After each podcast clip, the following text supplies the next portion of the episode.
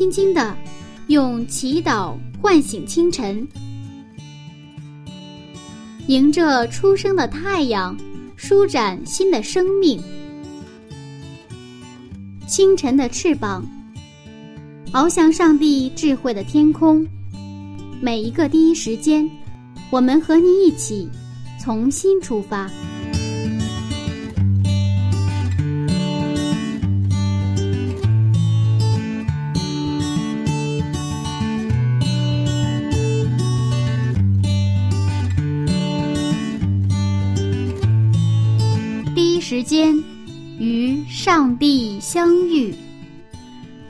彩人生从上帝开始。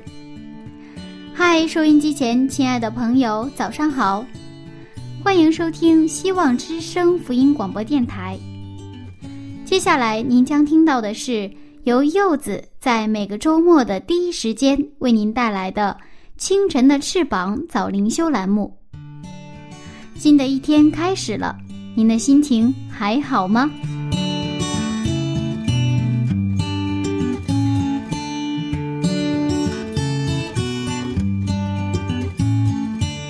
男儿有泪不轻弹，哭常常被我们认为是懦弱的表现，所以很多时候，我们把泪水都留给了肚子，留给了上帝。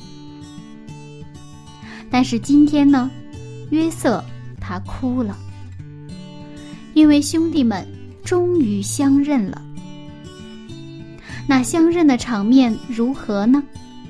马上和柚子回到《创世纪》九十讲，眼泪的能力。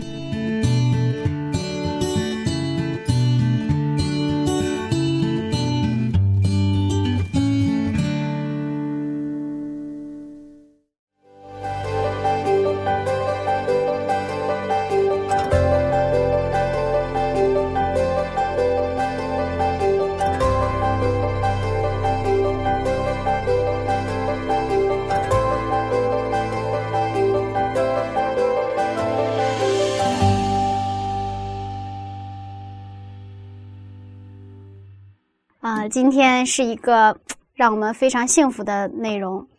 是的，是一个大团圆的一个结局。是啊，终于盼到这一天了。是啊，嗯约瑟在面对哥哥的时候，他一直其实没有露出自己的身份，嗯而是一直给他们一个悔改的机会，给他们成就他们美好品格的一个机会。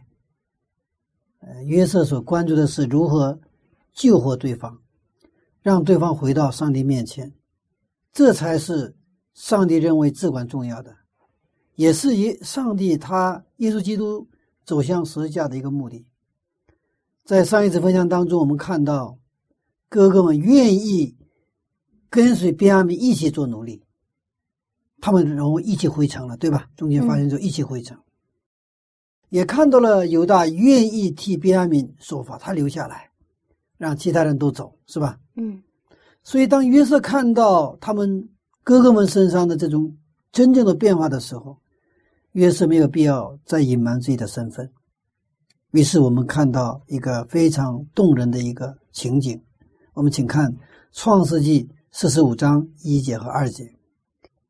创世纪四十五章一到二节，约瑟在左右站着的人面前情不自禁，吩咐一声说：“人都要离开我出去。”约瑟和弟兄们相认的时候，并没有一人站在他面前，他就放声大哭。埃及人和法老家中的人都听见了。约瑟就是现在已经忍不了了，这是忍了二十多年的眼泪，嗯他就把周边的人都支开，嗯然后是放声大哭，他终于哭出来了。在西方的文化里边，一个男人哭不太像话，而在我们东方的文化，我们儒教文化里面也是一样，男儿有泪不轻弹，嗯男儿流泪是一个让人瞧不起的一件事情，是吧？挺大个小子还哭什么哭啊？我们可能是这个样子，是吧？嗯但是在以色列的文化里面，哭是一个跟我们理解完全不一样，它是一个非常好的文化。我们看在创世纪二十一章十六节，看夏家和后来跟以斯玛里哈，看怎么样？我们看一下《创世纪》二十一章十六节，自己走开约有一箭之远，相对而坐，说：“我不忍见孩子死。”就相对而坐，放声大哭。然后我们接着看《创世纪》的二十七章三十四节和三十三章的四节，都是关于以扫的。我们看一下《创世纪》二十七章三十四节，以扫听了他父亲的话，就放声痛哭，说：“我父啊，求你也为我祝福。”三十三章四节，姨嫂跑来迎接他，将他抱住。又搂着他的镜像与他亲嘴，两个人就哭了。嗯，我们现在回到这个约瑟这边哈，四十三章的三十节。四十三章三十节，约瑟爱弟之情发动，就急忙寻找可哭之地，进入自己的屋里哭了一场。嗯，然后我们看四十六章的二十九节。四十六章二十九节，约瑟套车往歌山去迎接他父亲以色列。及至见了面，就伏在父亲的镜像上哭了许久。嗯，这个哭的文化呢，就是在圣经里有很多处的表现，是不是？嗯，他们并不是说这个抑制自己的哭，该哭的时候就放声大哭，对吧？嗯，我们的耶稣基督呢？我们看希伯来书五章七节。希伯来书五章七节，基督在肉体的时候，既大声哀哭、流泪祷告。怎么哀哭啊？是大声哀哭，是吧？这个好像我们很难跟耶稣的形象啊，能够啊这个连接起来。呃，这个我们后来看到这个耶稣看到拉萨路死去，耶稣哭了，是吧？嗯。耶稣看到耶路撒冷时候也哭了，但这个时候这个哭啊，是好像是默默的那个流泪哈。此时无声胜有声，但是我从来没有想到耶稣还大声的哀哭，知道吧？嗯。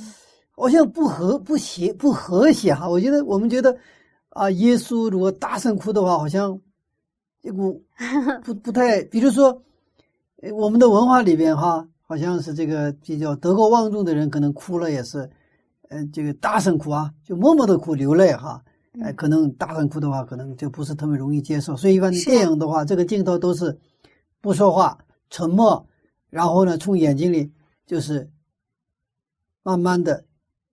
滴下滴下一一滴眼泪是吧？然后呢，再慢慢的再滴下一滴眼泪。那个时候，这特别有一种一种力量在里边哈，这种眼泪的这种能力哈。但是呢，耶稣在肉体的时候，大声哀哭流泪祷告，他个个祷告的时候，大声哭着祷告。这个是应该打破了我们其实我们一般的常识，但是我们看到耶稣很真实。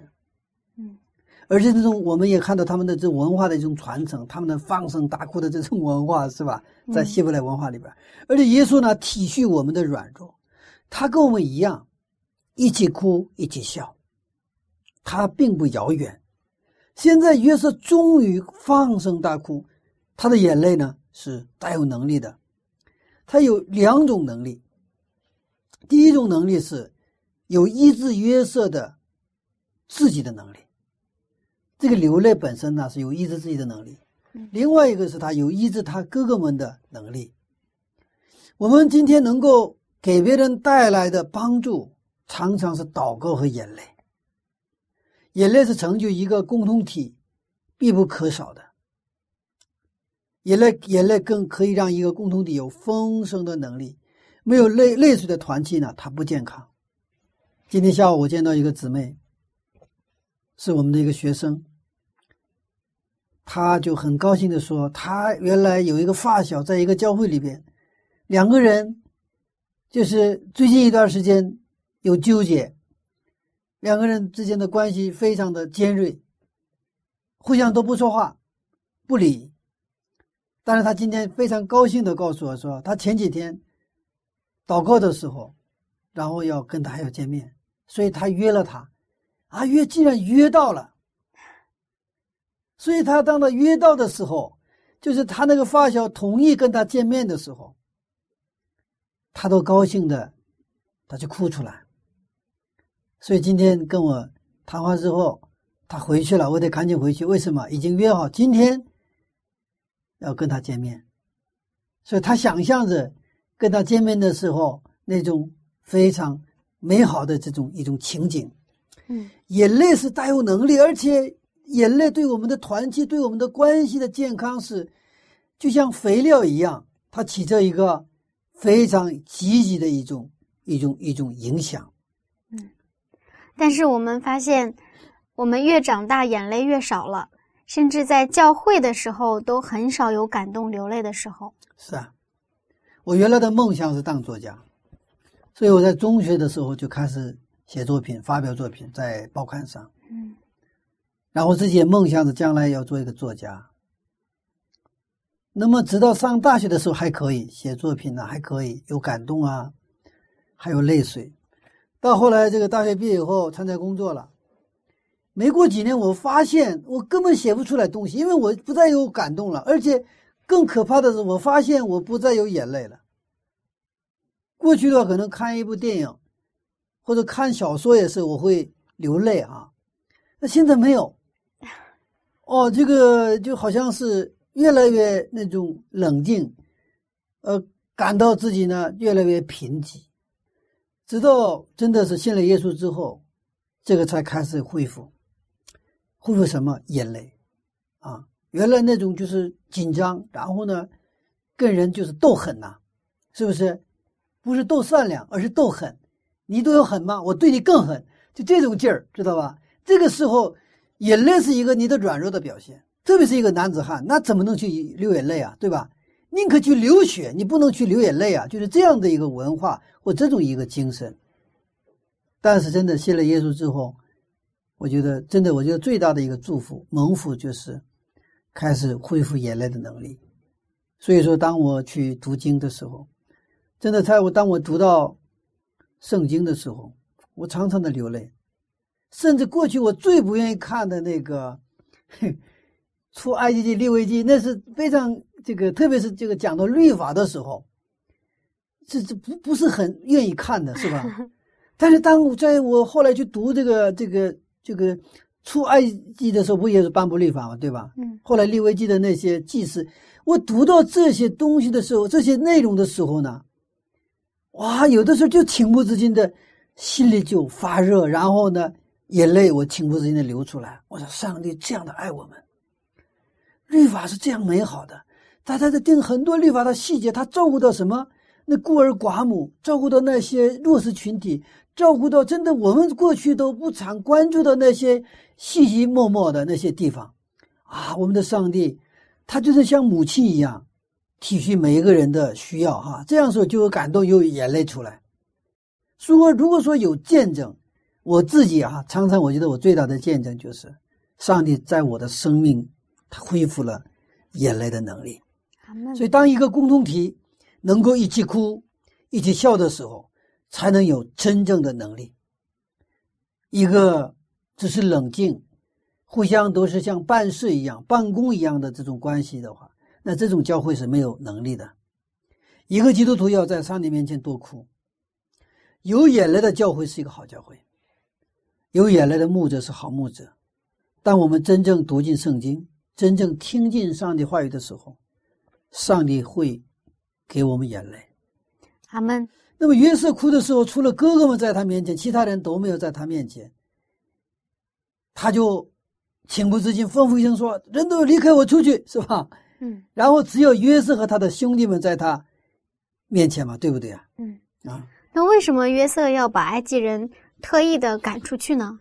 那么这也是约瑟非常好的一个品格。嗯，他他要保护哥哥们的隐私，哦，他要去保护他和哥哥们之间曾经发生的事情，他不想把这些事情让这些埃及人知道，只让哥哥们和谁知道？上帝知道。嗯。所以他一直呢给哥哥们机会，给他们悔改的机会，给他们正视自己品格的机会。他是真正的爱他的哥哥们。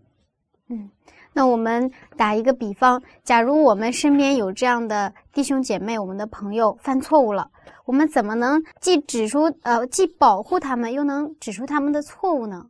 怎么能？所以圣经它有一个原则，就是说，真的有人犯罪的时候。事先一定要恳切的祷告，流泪的祷告。就当一个人犯罪之后，需要什么？有个圣经的原则是，你要提前流泪的恳切的祷告，嗯然后呢，你找去找他谈话。当他心你的心里温柔的时候，你的心里充满对他的怜悯和对他的同情和对他的爱的时候，你去跟他谈。那么一般这么谈的话，一般对对方能接受。然后呢，这样谈有的人不接受，那你再带一个人来，对不对啊？嗯一起去，带进去也不是为了去执行一个什么教会的规程的一个程序哈，通过这个程序来，因为他做错了嘛，我们就想开除他，是不是？但是我们要走程序，走程序，其实这是非常虚伪、非常的恶劣的东西，对不对啊？你已经把他当做是一个罪犯了，对不对啊？我只是在走一个程序，这个是根本不是圣经的精神。带着另外一个人去也是恳切的祷告，我一个人的祷告的力量弱了，我一个人的眼泪的力量弱了，那么我们两个人一起同心合意的祷告，为那个人祷告，然后两个人真的一起流泪，为谁？为你的兄弟祷流泪，然后带着这种爱的能力再去找他，这是其实圣经的这个程序。那么一而再，再而三，然后再多，就是然后是在会众当中公布，也是什么？全会众为他流泪的祷告，不断的给他一个什么恢复的机会、悔改的机会，而不是要给他定罪。其实，但是我们很多的时候，我们去误读误读这个圣经章节，他只是把它做一个我们在执行教会程序去怎么处理一个犯错误的人或犯罪的人，把他开除教籍，或者是给他一个什么这个惩戒，对不对啊？那么这么，其实我们不带着那个眼泪，不带着这个祷告的时候，其实改变不了他的心的，只是什么，把他从上帝面前把他撵出去。那我们将来上帝问我们的时候，我们怎么去交代？我们怎么去交代？所以，我们这个正经原则就要保护他。第一个，保护他的隐私；第二个，一定要用什么爱来去对待他。嗯目的就是让他恢复。所以我们今天看到，其实新约当中那个圣经经文的故事，其实就在约瑟的故事里边就能看到约瑟怎么对待他们，一再不暴露身份，然后给他机会，给他机会，然后是吧？嗯那么最后看到他们的改变的时候，就也就把这个事情，因为要说出来，因为这个这个最后的这个这个伤口还得捅破，不能去回避，不回又回避的话，那哥哥们心中始终有一个阴影嘛。所以现在呢，要把这个事情呢，要要露出来，但是呢，只是当事人之间，对不对呀？他和哥哥们之间发生过的事嘛，不要让别人知道，这是一个隐私。我们看到约瑟不仅仅是给哥哥们机会，而且是保护他们，这正是耶稣的精神。这个约瑟是有泪的，他向哥哥们的爱是救赎的爱，有痛的爱，有泪的爱。也正是这种爱，让哥哥们都成为了将来的十二支派。约瑟正是做了耶稣基督要做的，所以他的哥哥们能够堂堂正正的做人，他都都成了什么十二支派的首领嘛，对吧？我们的上帝也是以这样的爱来爱我们，所以他把耶稣基督交在了十字架上。我们要爱人的话，或者说我们爱邻舍的话，意味着多给人机会，对对人不要太刻薄。特别是我们当中有时难免有律法主义的倾向，因为我们老是讲守律法，这些律法成了义务和标准，然后拿着这些标准去要求别人，这样我们就常常表现出来的不是包容接纳，而是非常苛刻的对待我们的教友甚至家人。这样的精神恰恰是跟我们上帝是相反的。我们的上帝是我们倒下十次，上帝会给我们十一次机会。我们常常怎么样？事不过三呐、给你一次机会，两次机会，三次机会，好，咔嚓，就是 倒计时了。哎，但是其实我们耶稣基督的精神恰恰是相反。上帝给我们机会，是一直给到什么时候？恩典的门关闭为止。所以在恩典的门关闭之前，我们是有机会的。我们接着看，我们看约瑟对他弟兄们怎么说。我们看第三节的经文，第三节，约瑟对他弟兄们说：“我是约瑟，我的父亲还在吗？”他弟兄不能回答，因为在他面前都惊慌。这个场面我们可以想象一下啊，这是约瑟第一次说我是约瑟，对吧？是啊，我们现在经历了很长很长的一个时间过来了，对吧？嗯，很多很多的事情，但是第一次约瑟说我是约瑟，我的父亲还在吗？他的弟弟弟兄们不能回答，当然不能回答，他们在他面前惊慌失措，嗯。目瞪口呆呀、接着我们看到约瑟在哥哥们面前做了信仰的告白，嗯。他得给哥哥们给台阶下。嗯，我们看第四节和第五节，四到五节，约瑟又对他弟兄们说：“请你们进前来。”他们就进前来。他说：“我是你们的兄弟约瑟，就是你们所卖到埃及的。现在不要因为把我卖到这里自忧自恨。这是上帝差我在你们以先来，为要保全生命。你看，现在他给哥哥们台阶下，嗯而且让他们进前来。他说这些东西虽然把那个原来屋里的埃及的人呐、都支开了，是吧？但是呢，他还是把门也关上了，但是还是让他们靠近以后讲这个东西。嗯所以他已经这种对人的这种一种保护啊，这种关爱呀、关照啊，已经融入到他的一种习惯里面，对吧？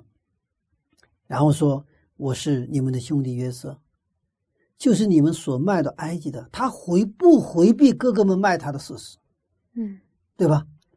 他不是净说好话，他不回避这个之后说上帝把我派到这里来，他不是这个样子，而是说事实确实你们是哥哥们，你卖卖把我卖到这个埃及了，嗯，对不对啊？这个伤口是需要捅破的，要不然医治不了，不能回避这个问题。然后他所以说清了事实，但是他又提高了一个档次，就说他说出了这个真实。虽然人是这么做的，哥哥们这么做的，但是真实的情况是上帝派我来的，因为这是上帝差我在你们以前来，我要保全生命。如果不把我派到你们面前来的话，我们没有粮食吃了，我们生命就没了，是不是？嗯。我们再继续看四十五章的第七节哈。四十五章七节，上帝差我在你们以先来，为要给你们存留余种在世上，又要大师拯救，保全你们的生命。你看，他就在诠释上帝为什么差我在你们以前来，就是为了留下余种在世上。这就是纪念这个上帝跟谁立的约，跟亚伯拉罕所立的约。嗯，留下余民，因为保全生命，这个对上帝也是很重要。他不仅他保全生命是跟什么有关系？跟上帝在创世纪三章十五节那个女子的后裔，上帝的救赎计划，以及后来他呼召亚伯拉罕的这个约有关系。上帝要成就他的国度有关系。所以，上帝呢，借着你们的手，不管你们的动机如何，借着你们的手把我派到哪里了？埃及来。所以你们不要自由自恨，嗯，就是安慰哥哥们，是吧？那么，上帝对这个事件，实际上早就是跟亚伯拉罕的立约当中已经有预言和应许。看一下这个预言，《创世纪》十五章的十三节。创世纪十五章十三节，耶和华对亚伯兰说：“你要的确知道，你的后裔必寄居别人的地，又服侍那地的人，那地的人要苦待他们四百年。上帝已经早就是通过亚伯拉罕，他这个预言了，就是他的后裔要进到哪里啊？埃及，在那里就成奴隶，然后在那里待多少年？四百年。嗯，然后呢，我们看，接着看十五节和十六节。十五到十六节，但你要降大寿数，平平安安的归到你列祖那里，被人埋葬。到了第四代，他们必回到此地，因为亚摩利人的罪孽还没有满盈。啊，所以你亚伯拉罕的话，你可以安，就是你可以这个这个平平安安的就可以就是这个结束的这个人生啊。但是到了第四代，你看他们就是就在这个地上，是不是？嗯那个时候亚伯利亚摩利人的罪恶呢，罪孽呢还没有满盈。亚伯拉罕的时候，就是约瑟的曾祖父的时候，上帝或者亚伯拉罕，已经预言了以色列人要进入埃及，语种或者是后裔是要通过以色列要形成以色列民族，而且还要通过大卫的后裔哈，他们的后裔耶稣基督要来，所以以撒、雅各、犹大。耶稣基督来，所以约瑟不仅仅是让哥哥们的眼睛看到这个事实，而且哥哥们让哥哥们看到更大的一幅图景，就是在我们人所经历、所看到的这个事实的背后的一个更大的途径，就是上帝的救赎计划。嗯，就是上帝跟亚伯拉罕所立的这个约。所以现在约瑟呢，在哥哥们面前做他的信仰告白。关于这段故事，诗篇的记者是这样去描述的。我们看诗篇的一百零五篇的十六节，还有十九节。诗篇一百零五篇十六节，他命饥荒降在那地上，将所倚靠的粮食全行断绝。十九节，耶和华的话试炼他，只等到他所说的应验了。上帝的话应验在约瑟身上，用他的话来。试验约瑟，也是用他的预言来试验约瑟。上帝预先已经安排好了，一切尽在上帝的计划和掌控当当中。嗯，那我们很好奇，为什么约瑟能够真正的饶恕他哥哥呢？而且他怎么就能知道上帝的计划呢？嗯，约瑟之所以能够饶恕哥哥们，根本的原因就是他以上帝的话，以上帝的应许为基础的。嗯。所以他的饶恕是彻底的、真实的，因为约瑟是约的传承者。当他离开父亲，被卖到埃及地的时候，他知道他从此不能再依靠父亲了。他在这里只能依靠谁啊？依靠他的父亲所信的上帝。从小，他的父亲、他的母亲在帐篷里教导、传输给他的、传承的那个上帝。更具体的说，是那个上帝的约。这个是他的，可以说，在一个人在埃及非常不劣恶恶劣的一个现环境嘛，一个拜偶像的一个国家，你在这里当总理，对吧？你要娶的是一个就是拜偶像的祭司的女儿，嗯，你在这样的一个环境里边，如果他没有这样的一个信仰根基的话，他早就同化了，是不是？而且这个在这种一个身处在一个荣华富贵的一个位置上的时候，他更容易什么被同化，因为他已经有很多的既得利益。那原来可能努力的时候他没有可失去的，对不对啊？但是他已经得到宰相或者总理位置的时候，他有很多可以失去的名声啊、荣誉啊、财富啊、权利啊，所以他很容易妥协。所以我们常常说，当一个人管理成功。成功啊，比管理失败还要难。失败的时候，可能你是能够克服你的失败，你的挫折能够啊迎难而上。但是，往往人们是成功之后，就就就完了，结束了。但是我们看到约瑟的信仰的根基是确实是非常非常牢固的，嗯，而且是他的饶恕根基在他的一个信仰，是吧？嗯，而且他的。饶恕实际上也是带来一个解释。刚才是他解释了他为什么被卖到这里来，对不对呀？但回避不回避这个事实？但是呢，他给他一个来自于他信仰的更高层次的格局的一个解释。上帝是为了成就他的约来到这里。我不来到这里，我们的命保不住了，我们全家人命保不住了。如果说我们全家人的命保不住的话，那上帝的跟我们的这个爷爷。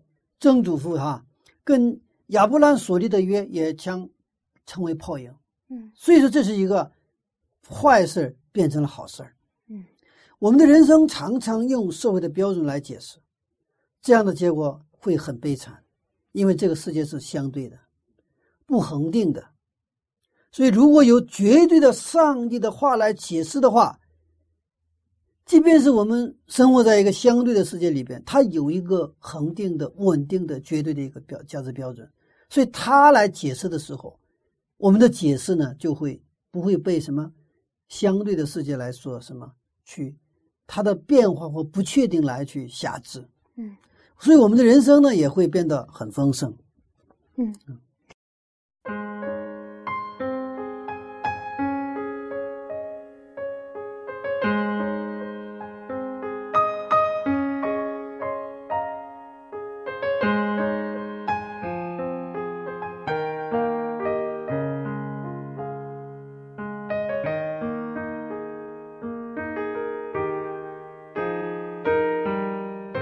经周折之后，约瑟终于说出了自己的名字，和哥哥们相拥而泣。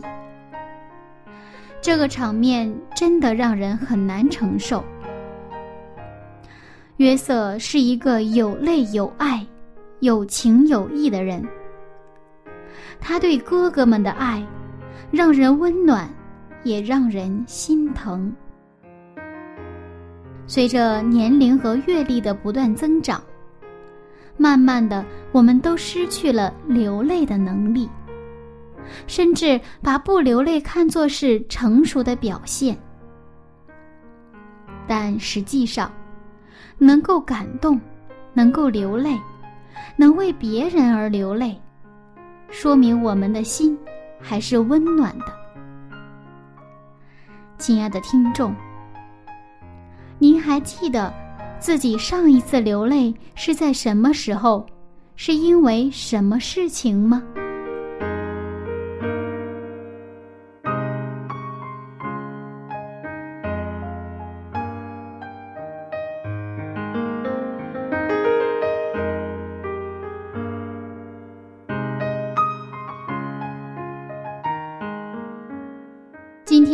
子要和您分享一首非常好听的歌曲，一起来听听看是什么呢？这是来自赞美之泉音乐施工的《牺牲的爱》。闭上眼睛，用心聆听。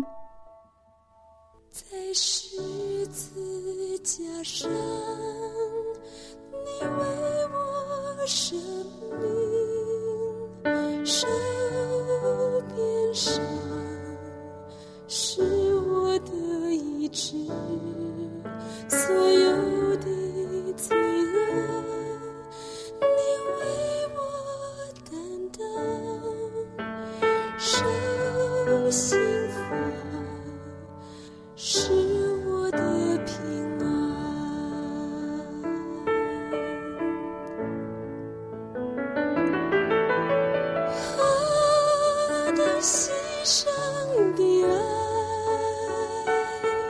圣洁圣子成为赎罪祭，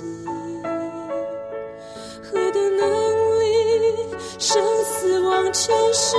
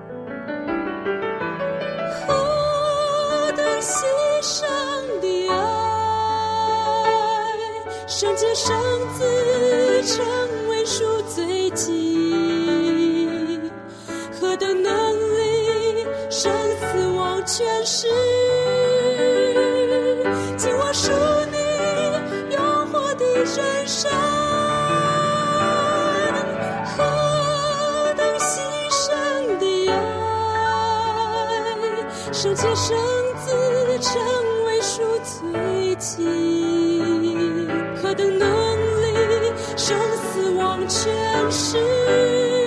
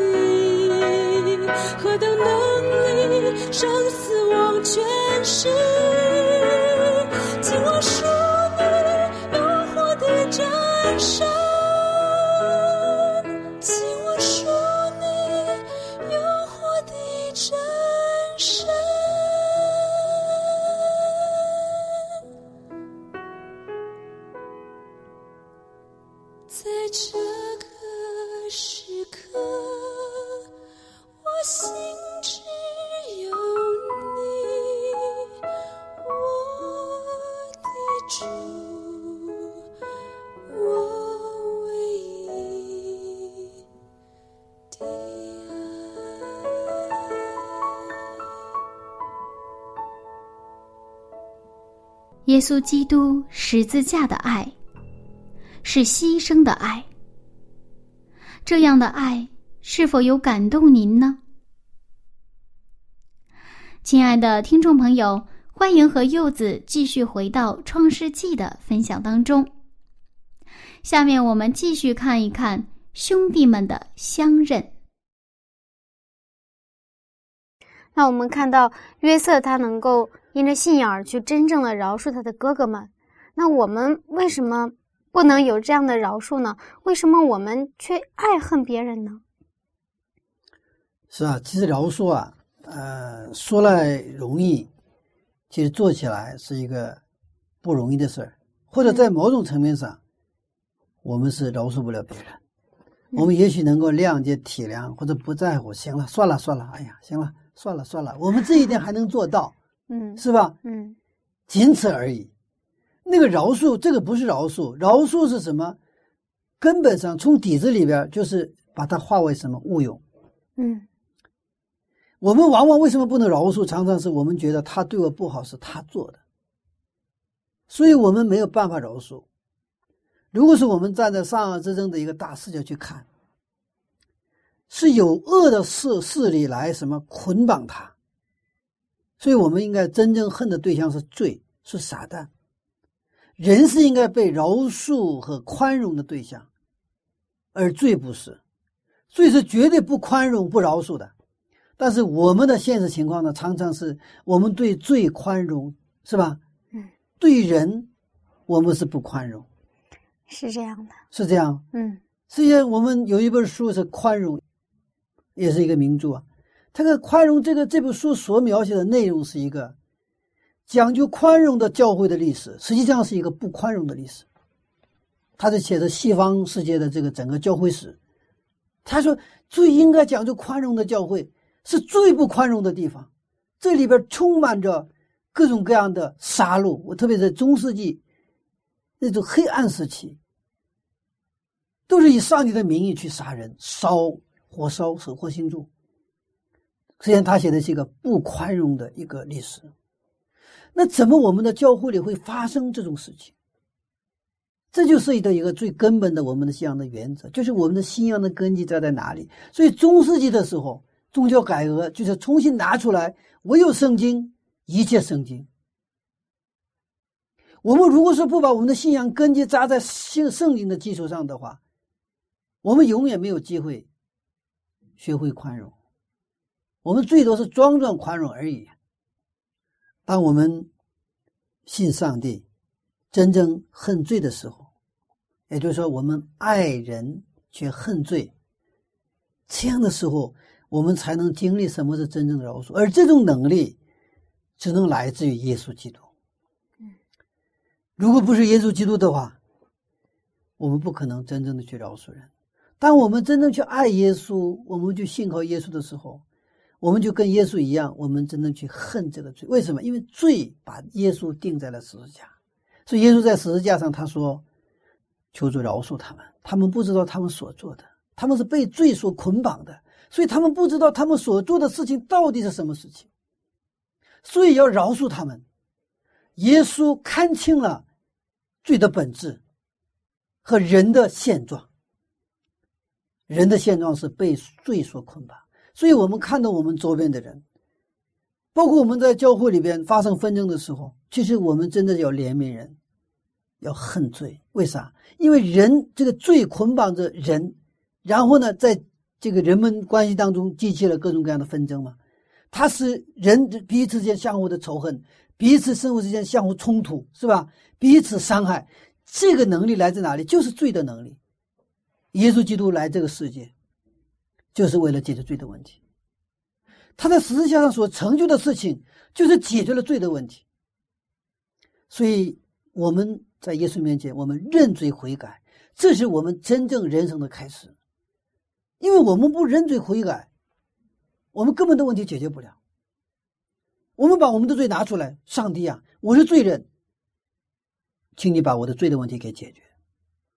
如果不解决我的罪的问题的话，这个罪会一辈子会困扰我、折磨我、瑕疵我、捆绑我。我自己做的我都不知道做了什么。我有的时候想对人好，结果伤害了他。家人之间常常发生这种事情。动机是我想对我们的家人好，但是结果是伤害了他。夫妻之间、父母和子女之间。甚至是可能彼此谈恋爱的恋人之间，好多我们好的动机，结果带来都是彼此的伤害，因为罪。当我们开始学会了恨罪的时候，我们看清罪的本相的时候，我们看清了撒旦的本相的时候，我们才开始能够需要耶稣，我们才能真正看清耶稣基督在十字架上他所做的功劳是什么。他做了什么？我们这个时候，我们的信仰啊，就开始什么？有一个真正意义上的开始的一个成长和进步。我们常常在战斗中是胜利的，但是战争输了，因为人生是一场战争。这场战争有很多的战斗来去完成啊。我们生活当中每天都有战斗，但是上帝看重的是，并不是我们战斗。每一场战斗都是赢，而是说让我们人生整个人生要打赢。基督徒和非基督徒的差别是，基督徒能够看到上帝说给人的整个的时空的一个途径，非基督徒看的只是人所能看到的那个局面。我们是基督徒，如果我们只看到眼前的现实和事实的话，我们就是失败的基督徒。就是没有信仰的基督徒。我们真正的基督徒是借着上帝的视角，靠着信圣经上的话语，我们看到一个更大的一个时空当中的一个人生的途径。阿门。约瑟作为约的传承者，对约的信仰已经深深的扎根在他的生活当中，所以他与哥哥们相见的时候，他用上帝的话和约的框架来解释。这个很痛苦的现实，被哥哥们所卖的现实，然后被卖之后经历很多很多，包括在波提法家，包括在监狱里很多痛苦的这个历史。但是他用什么来解释？不是用人的观点来解释，而是用什么？上帝的话语和约的框架来解释这样的一个现实。这个有泪的现实，让约瑟自己的问题以及哥哥们的问题得到彻底的解决。嗯，只有上帝的话。就是经常记得说，当我们不断的靠近上帝话语的时候，我们的人生就有方向，我们的人生就有高度，我们的格局就是不一样。这个时候，我们才能真正享受来自天上的平安和喜乐。阿门。所以，这个其实基督徒和非基督徒，或者说我们即便即便是在教会里的时候，我们要真正要成为一个基督徒，什么呀？就是。真是完全的把信仰建立在圣经的上经的话语的基础之上，而整个圣经，它是建立上帝国度的故事，而在建立上帝国度的过程当中，就有善恶之争，就是罪的问题。上帝要解决罪的问题，撒旦呢，不断的让他罪的世界什么扩展开来。我们人就在我们的人心就是善恶的大战场啊，就是黑暗的势力，也就罪的势力，跟什么？这种光明的势力。上帝来就要给我们松绑，撒旦呢，这个罪呢，就不断的把我们什么？捆绑。一个力量是给我们自由，一个力量是给我们什么？不自由，一个力量是给我们带来平安和喜乐，另一种力量给我们带来什么？沮丧和这种痛苦。所以，真的，我们在今天的故事当中，我们看到约瑟的他解释的能力，而这个能力来自于上帝的约。我们继续看第八节。第八节，这样看来，差我到这里来的不是你们，乃是上帝。他又使我如法老的父，做他全家的主，并埃及全地的宰相。他就把这个解释又展开了，是吧？嗯。这样看来，猜我这里来的不是你们。虽然是好像看起来现象是你们把我卖到这里来，但是真正猜我来的是什么？上帝。而且这位上帝呢，又视我如法老的父亲一样，做他全家的主，并埃及全地的宰相，就是总理。虽然你们的角色是什么角色？恶的角色，但是上帝使用你们，使恶变成善。当然，我们周边生活当中也会遇到一些恶的恶角恶的角色，我们自己不能做恶的角色，千万千万，是吧？但是，当我们遇到一些恶的角色的时候，也就是说，迫害我们、攻击我们、使我们痛苦、伤害我们的这种角色的时候，我们凭着信心跟上帝祷告，即便是我们周边有恶的角色，但是上帝啊，爱你的人。在跟你立约关系之中的人，你应许过，万事互相效力，嗯，使爱你的人得益处，是吧？阿门。无论是好的角色、坏的角色，都互相效力，啊啊！这个我要讲这方面的见证很多很多哈。在今天有时间关系呢，我们还得继续看经文哈。我们继续看第九节啊到十一节，九到十一节，你们要赶紧上到我父亲那里，对他说。你儿子约瑟这样说：“上帝使我做全埃及的主，请你下到我这里来，不要单言。你和你的儿子、孙子，连牛群、羊群，并一切所有的，都可以住在歌山地，与我相近。我要在那里奉养你。”所以他就是：“我现在是上帝让我来到这里，上帝让我在这里做总理，是吧？这一切都是上帝给我的。”所以你赶紧到父亲那里去，告诉他，你的儿子现在在埃及是如何如何。所以，而且是，我已经选择了一个地方叫哥山地的地方，在那里你们住在那里，我会供养你们。嗯，这个哥山地是埃及最肥沃的地方，它是在尼罗河三角洲，有两千三百公里平方公里，嗯，是一个很大的一块。哇，也就是说这一块就后来在这不是它的人口涨到二百多万嘛？嗯。对吧？也就是说，足够养活一个民族的这样的一个空间，而且这是一个肥沃的尼罗河三角洲。嗯，啊，已经预备好了。完了，接着我们看十四节和十五节哈。十四到十五节，于是约瑟伏在他兄弟便雅敏的镜像上哭，便雅敏也在他的镜像上哭。他又与众弟兄亲嘴，抱着他们哭。随后，他弟兄们就和他说话。这个就是一个大团圆的结局了哈。嗯，他跟别亚敏，然后抱着哭，然后呢又和冲弟兄亲嘴，也抱着他们哭。哇，兄弟之情回来了，是不是？原来破坏的兄弟之间的关系恢复了。我们看到，真是视频一百三十三篇所讲的兄弟和睦同居是何等的善，何等的美。嗯。在这个之前，哥哥们就是已经就是已经像进了病窖一样，根本就就惊慌失措，说不了什么话，对不对啊？是啊。但是我们再看到四五节，他就有一个表述了后半段。随后他弟兄们就和他说话，那个之前他不能说话，已经吓得半死，对不对啊？但是当把他的身份说出来，把他整个重新用约的角度、上帝的救赎计划的角度来重新解释。曾经发生过的这些事情以后，他们就抱头相哭，他们心里的创伤得到了医治。嗯，约瑟得到了医治，他的哥哥们也得到了医治。这个时候，他开始能够正常的跟他谁呀？跟他的弟弟能说话了。哇！上帝恢复了我们的对话。所以，我们有的时候跟我们的兄弟之间、兄弟姊妹之间有关系上出现问题吧，不说话嘛，对吧？是，说也是说的都是那个表面的话，嗯那表面的话越说越难受。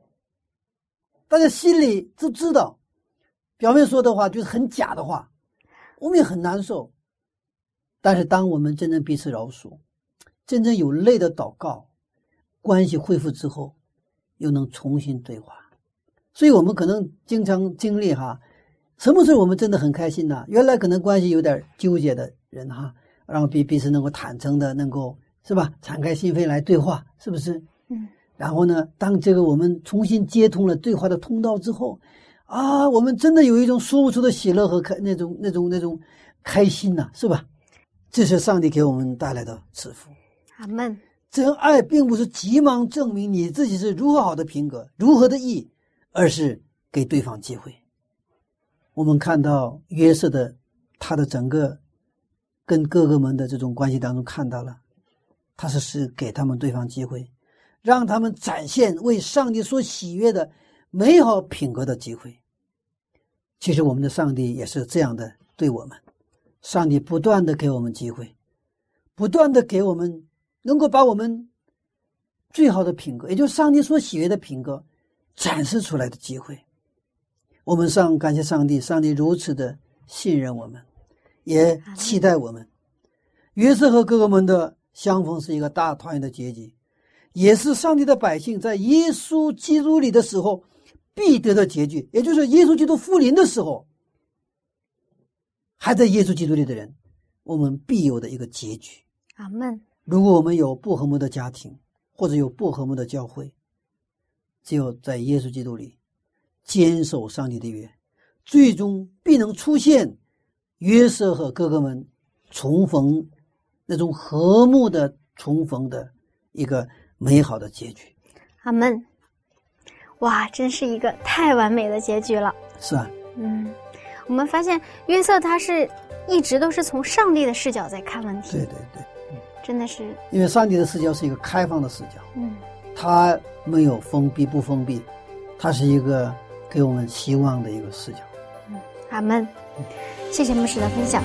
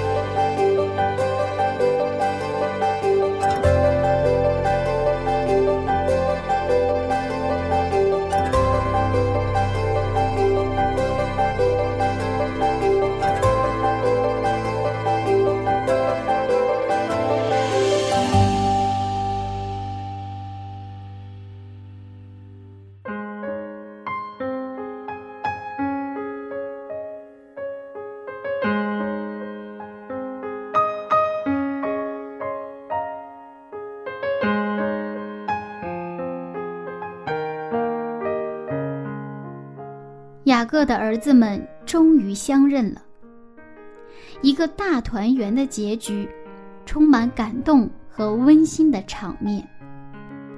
亲爱的朋友，你是否也和柚子一样很感动呢？也许我们的教会、家庭会出现破裂，我们和人之间的关系会出现摩擦，但是，只要我们不放弃依靠上帝，不失去一颗温暖而充满爱的心，总有一天，我们会拥有一个大团圆的结局，不是吗？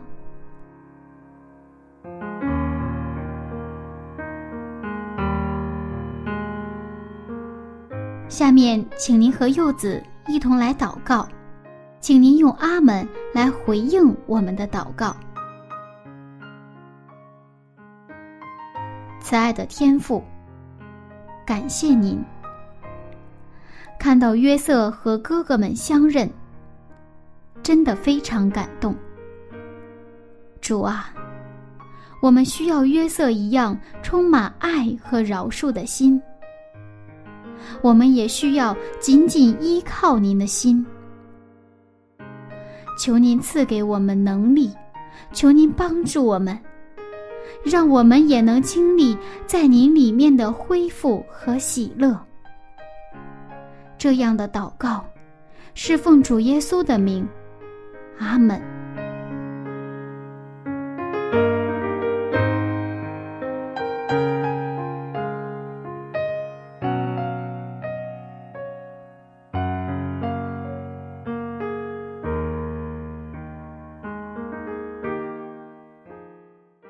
各位听众朋友，我是柚子。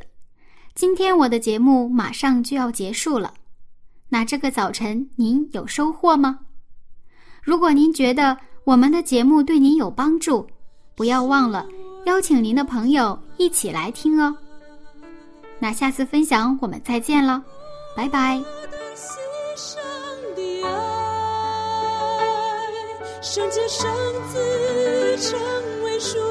的